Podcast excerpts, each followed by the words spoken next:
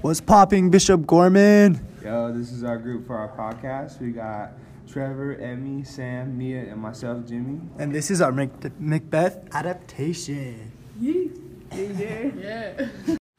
So we changed the soliloquy that Lady Macbeth says in the beginning to make it sound like a valley girl. Even the bird that says Duncan is gonna die is over it. Come here, spirits. A living person is calling you. Take away my babies. Fill me to the tippy tippy top with the audacity to be a savage. Let me hit menopause now. All those hormones will make me not feel guilty at all. Make sure no phony nice girl can stop me from making his life a living hell. Take my titties and turn my milk into soy milk because we know nobody wants that, anyways. Come out, you little devils. I know you're trying to sabotage us all. Make like winter time change and make it blackout at 4 o'clock. So I cannot see his insides when I cut him open. Ew.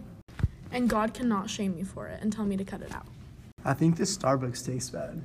Yeah, I think the soy milk's spoiled.